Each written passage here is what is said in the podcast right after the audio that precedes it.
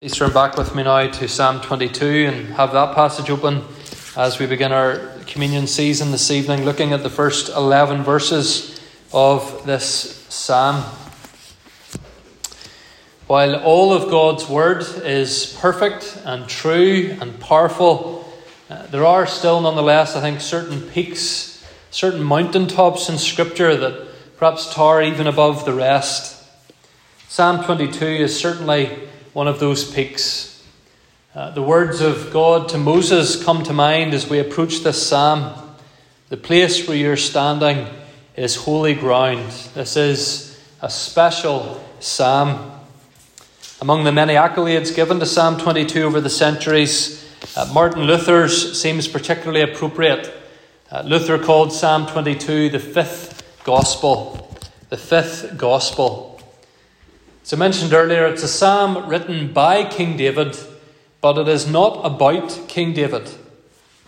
In my previous church, I preached through most of 1 Samuel, all of 2 Samuel, and all of 1 Kings. So I was I covered quite a bit of what the Bible has to tell us about the life of David.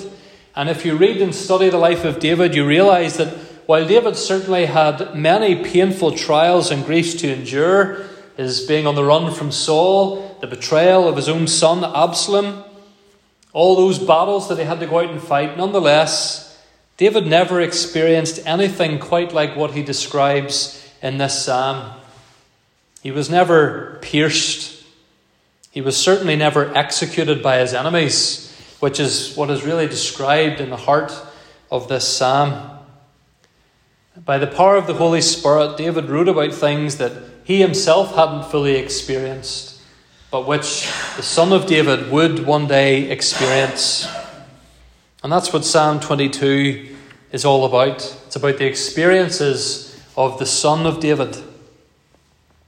And that's not just my view as a Reformed Presbyterian preacher keen to see Christ in the Psalms that we sing. It's the clear teaching of the New Testament. Psalm 22 is quoted 13 times in the New Testament.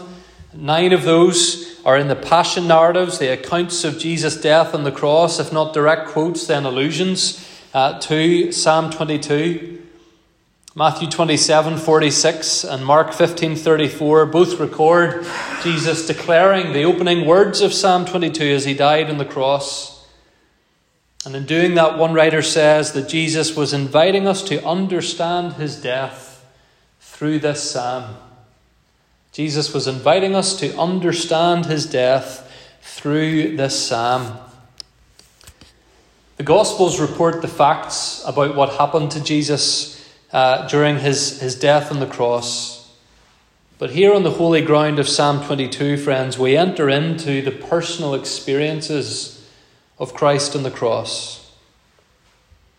It's one thing to read a newspaper report, if anyone still does read them, or watch a TV report about a hurricane or a tsunami or, or some other disaster that overtakes a group of people, and you just read the facts. It hit at this time of day, the wind speed reached this amount, it, it affected this many people. It's very different to speak to an eyewitness or a survivor sitting in front of you telling you this is what it was like. As I said earlier, Psalm 20 describes Jesus, the mighty king, heading out to battle. He's pictured returning triumphant in Psalm 21. But here in Psalm 22, he's telling us what it was like. And so we're on holy ground. This is why it's good to prepare ourselves to come to the Lord's table, to at least try to appreciate what it took for Christ to provide our salvation. And so, across our communion season, we're going to break Psalm 22 into three sections. We'll think about Christ, the forsaken King, this evening. On the Lord's Day morning, we'll think about Christ, the suffering King. And then on the Lord's Day evening, we'll think about Christ, the triumphant King. So, first of all, this evening, Christ, the forsaken King. And as we begin this evening, we think about Christ forsaken at the cross. Christ forsaken at the cross. Psalm 22 begins with the words that we know that Jesus declared on the cross My God, my God, why have you forsaken me? Why have you forsaken me? During his earthly ministry, Jesus often spoke about his relationship with the Father. This is a particular focus of the Gospel of John, although it is in all the Gospels, but particularly in, in the Gospel of John, Jesus speaks often about how he has been sent by the Father, and he speaks of the, the unity, the oneness that he has with his Father, the perfect fellowship that he has. John 10, verse 30 I and the Father are one fully united in our purposes, full, full of love for each other, in full agreement about their plan and purpose for the world. We believe that God is one God in three persons Father, Son, and Holy Spirit. We don't claim to fully understand the mystery of the Trinity, but we believe the doctrine of Scripture concerning it. And Jesus spoke often of that special relationship, that divine relationship between God the Father and God the Son. And yet it was his experience at Calvary, friends, hanging on the cross, that he was forsaken by the Father. The word means given up or abandoned, left behind. Sometimes novels or films they revolve around this theme of the main character, an innocent sufferer who has been unjustly cruelly, unfairly abandoned, and their quest for justice and their quest to be brought back to where they belong. On the cross, Christ was abandoned, he was given up. That relationship of love and oneness between God the Father and God the Son, it was forsaken, at least for a time. Not permanently, but temporarily. And for the Son, painfully. And perhaps we might never plumb the depths of exactly how and to what extent Jesus Christ was forsaken on the cross, but friends, he was. He was. He says it here My God, my God, why have you forsaken me? This was the most painful, excruciating thing about Christ's suffering on the cross. The nails, the thorns, the suffocation, the whips beforehand, that was all physically horrendous and traumatizing. But the spiritual torture was even worse for God the Son. And perhaps in particular, what brought home to Christ that he was forsaken at Calvary was that darkness that came down. It was after the three hours of darkness we read in Matthew's Gospel that he let out this cry. And with that darkness, the silence, the apparent absence of his Father God. Look at verse 1 again. Psalm 22 Why are you so far from saving me from the words of my groaning? The word for groaning there is translated elsewhere in the Old Testament roaring. And so these were loud groans, these were cries of anguish from Christ. He was roaring in agony on the cross. And yet, for a time, those roars, those groans, went unheeded, and he was surrounded by the darkness of his father forsaking him. There were a couple of reasons why this forsaking of God was so painful, of course, for Christ to experience. First of all, it was painful because of his own innocence. Why have you forsaken me? Me. The Son had perfectly obeyed the Father in everything. He had lived without sin. He was entirely innocent of even the, the, the merest thought, the, the merest immoral thought in his mind. Never so much as harshly or selfishly shoved his brothers or sisters. For anyone else to be in this position would make sense. But Jesus had no sin. And the other reason, of course, why this forsaking was so hard to bear was because God is a prayer hearing, prayer answering God ordinarily. He speaks of this in verse 4. In you our fathers trusted. They trusted and you delivered them. To you they cried and were rescued. In you they trusted and were not put to shame. Job, Abraham, Moses, Joshua, Joseph, All these, the prophets, all these heroes of the faith, they had all had to experience suffering, terrible suffering in some cases. But when they had called to God, He had answered them. Even if He didn't give them exactly the answer they wanted, He made Himself known to them, He spoke to them, He acknowledged them. Compare that with the experience of Christ on the cross. Verse 2 Oh my God, I cry by day, but you do not answer, and by night, but I find no rest. Christ's roars of pain went unanswered at the cross. He was forsaken. And this wasn't just a feeling that he had, this wasn't just his truth, the way some people talk about their truth today. This wasn't his feelings getting in the way of the facts. Christ felt forsaken because he was forsaken. It was reality.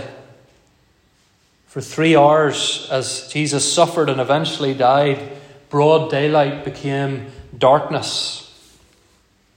Friends, that was Christ going through the hell of separation from God's loving presence because that's what hell is. Some people have described hell as a place where God is not, and they would say that that's what makes hell what it is, that, that God is not there, but that's not quite true. It's not that God is not present in hell, but He is present there only in anger and in holy hatred and judgment of sin. And Christ, for those hours on the cross, that's what He experienced the hell of God's wrath poured upon Him. Spurgeon says the fiercest flame of hell is the separation of the soul from God, from the love of God, from the grace and mercy of God. And that is what Christ experienced at Calvary. Why was he forsaken?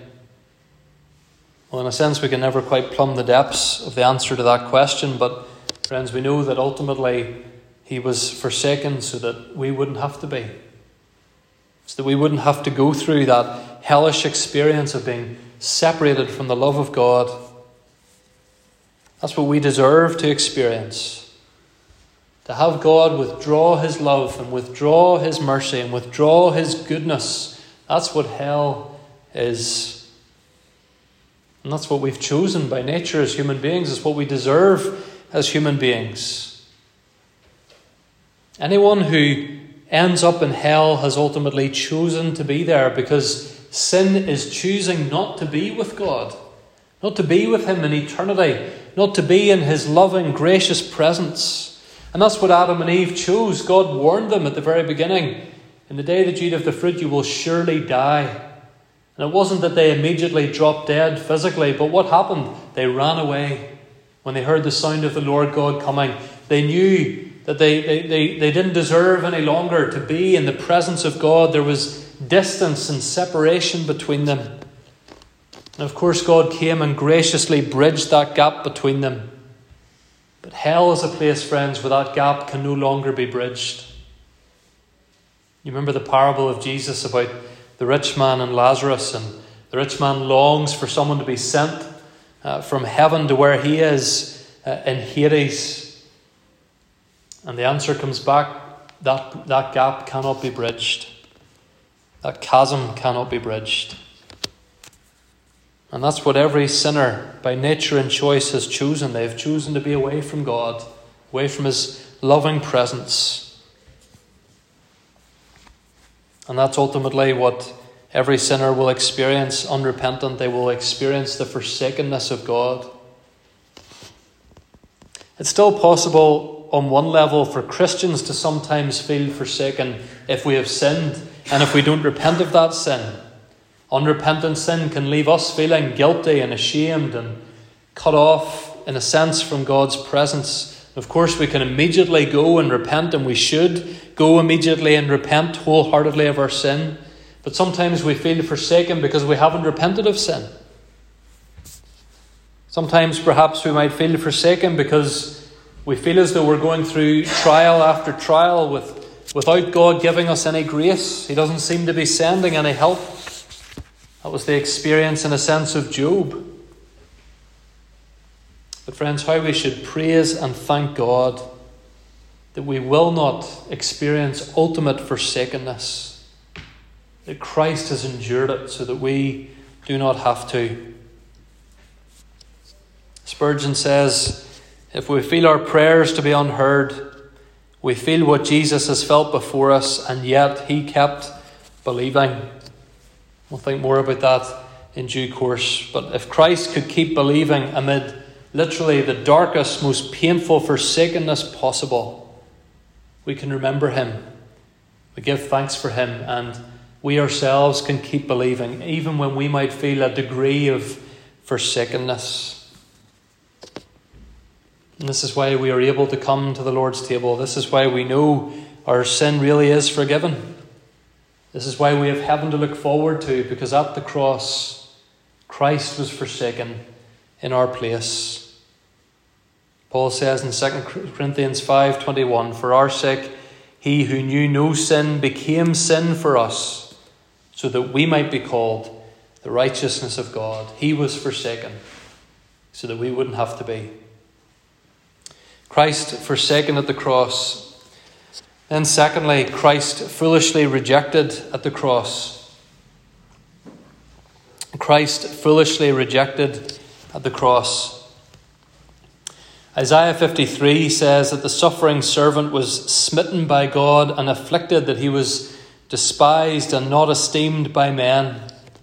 And that same experience is described here through the pen of David in Psalm 22. If you look at verses 6 to 8, he says, But I am a worm and not a man, scorned by mankind and despised by the people. Scorned and despised. Maybe in your lifetime you've had the experience of someone just absolutely despising you. Hopefully you haven't had that experience, but maybe maybe some of you had. Maybe it's been a family member. Maybe it's it's been a heartbreaking situation. Uh, and, and for reasons that you don't understand, someone has just taken against you.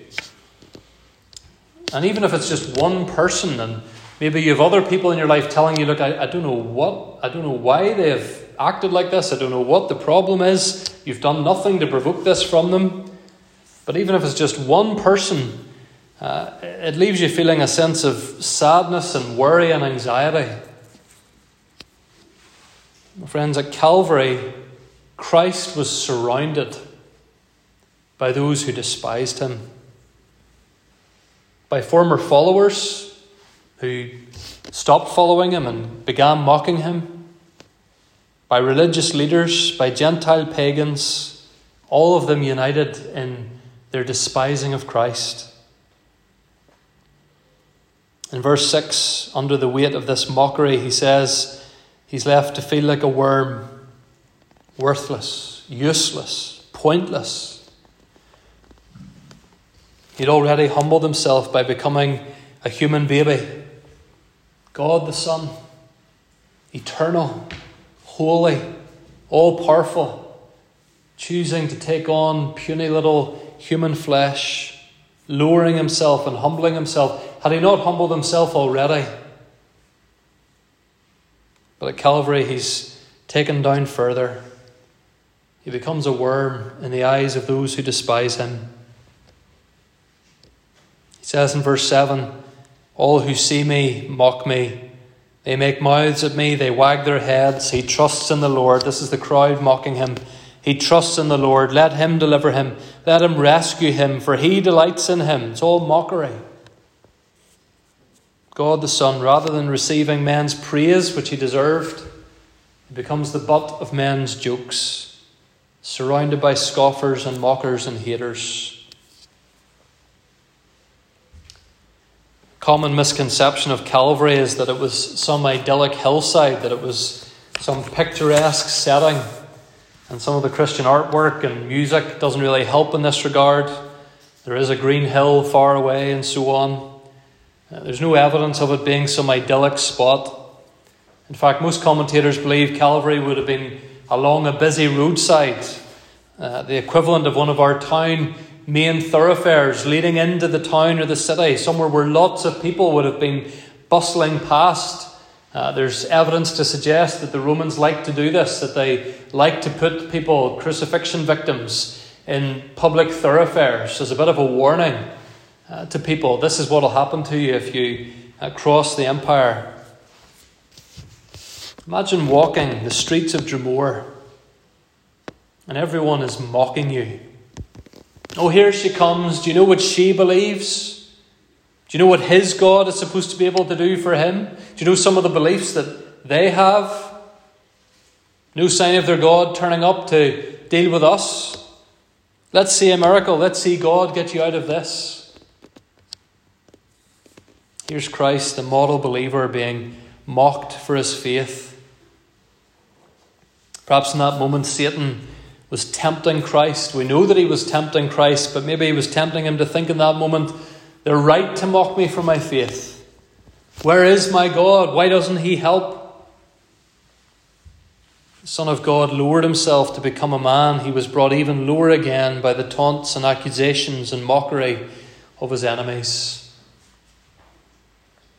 One preacher says, What a contrast between I am and I am a worm. We've thought about those I am sayings of Christ. I am the light of the world. I and the Father are one. I am who I am, the eternal God. And then he says, Here I am a worm. What makes it all the worse, of course, is that many of those who mocked Christ should have known better. Some of those who surrounded him were former followers, people who had seen his miracles perhaps in the early days of his ministry, people who had followed him hoping to see more miracles, and then got a bit bored and fed up and just began to mock. Also, in that crowd of mockers were the religious leaders, men who, at least in theory, knew their scriptures and should have seen that the they should have seen the suffering servant of Isaiah 53 right before their eyes. The mockers were the real fools. And there are still plenty of fools around us today. To refuse to believe in the Christ who suffered and died, that is to mock Christ. To refuse to repent of sin is to say, I don't care about what Christ did at the cross. What difference does it make to me? I don't need a silly sufferer like that. This mockery comes out in the, in the flippant use of the name of Christ today, which, as we know, sadly, is just a swear word to many people. It doesn't mean anything to them. It's just a space filler in their conversation. Ignorantly or not, they, they mock him. Unbelievers foolishly reject him. For many in this country, the, the gospel has been ringing in their ears all their lives. They have been told again and again. This is the only way to escape God's judgment. And they refuse to believe, and they mock, and they think they know better than the God who made them. But for those of us who are Christians, the rejection of Christ and the cross should again cause us to pause and worship. We might experience some mockery. Maybe some of you have experienced mockery at some point in your life for your Christian faith. Maybe you've been trying to speak to a family member, they just don't want to hear it. Maybe you've been on the doors in Dromore and people shut the door in a scoff. Friends, how much more has Christ been mocked and despised? Might it be in the times of our own rejection that we understand and appreciate our Saviour's love for us all the more? Might it be in the times when we are the object of ridicule that we more fully appreciate the sacrifice it took for us to be saved from ridicule and to have the prospect of glory where we will be welcomed and we will be blessed and we will be, uh, we will be welcomed in as part of the family in heaven someday rather than mocked and despised. If ever you suffer for the sake of the name, friends, do as Christ's apostles eventually did. Rejoice that you're counted worthy to suffer for the name. and worship God, thankful for what your Saviour went through for you. Christ forsaken at the cross, Christ foolishly rejected at the cross, and thirdly and finally this evening, Christ's faith despite being forsaken and rejected at the cross. Christ's faith despite being forsaken and rejected at the cross. One of the key words of these opening 11 verses of Psalm 22 is the word trust. Uh, three times in verses 4 to 5, Christ, through David, says that his fathers, God's people down through the centuries, they trusted in God. He says as well in verse 9 that God made him trust while he was a little infant. Verse 9 You made me trust at my mother's breasts. Despite being forsaken by God and rejected by men, what we find here at Calvary is Christ continues to trust in his Father. Hebrews 12 describes Jesus as, as the perfecter or the forerunner of our faith. He is our model believer, if you like. I mentioned earlier that Jesus could have been tempted to believe that the mockery of his enemies was justified. He could have been tempted to think, why doesn't God save? Is, is my God not good anymore? He could have been tempted to believe that, but he didn't believe that.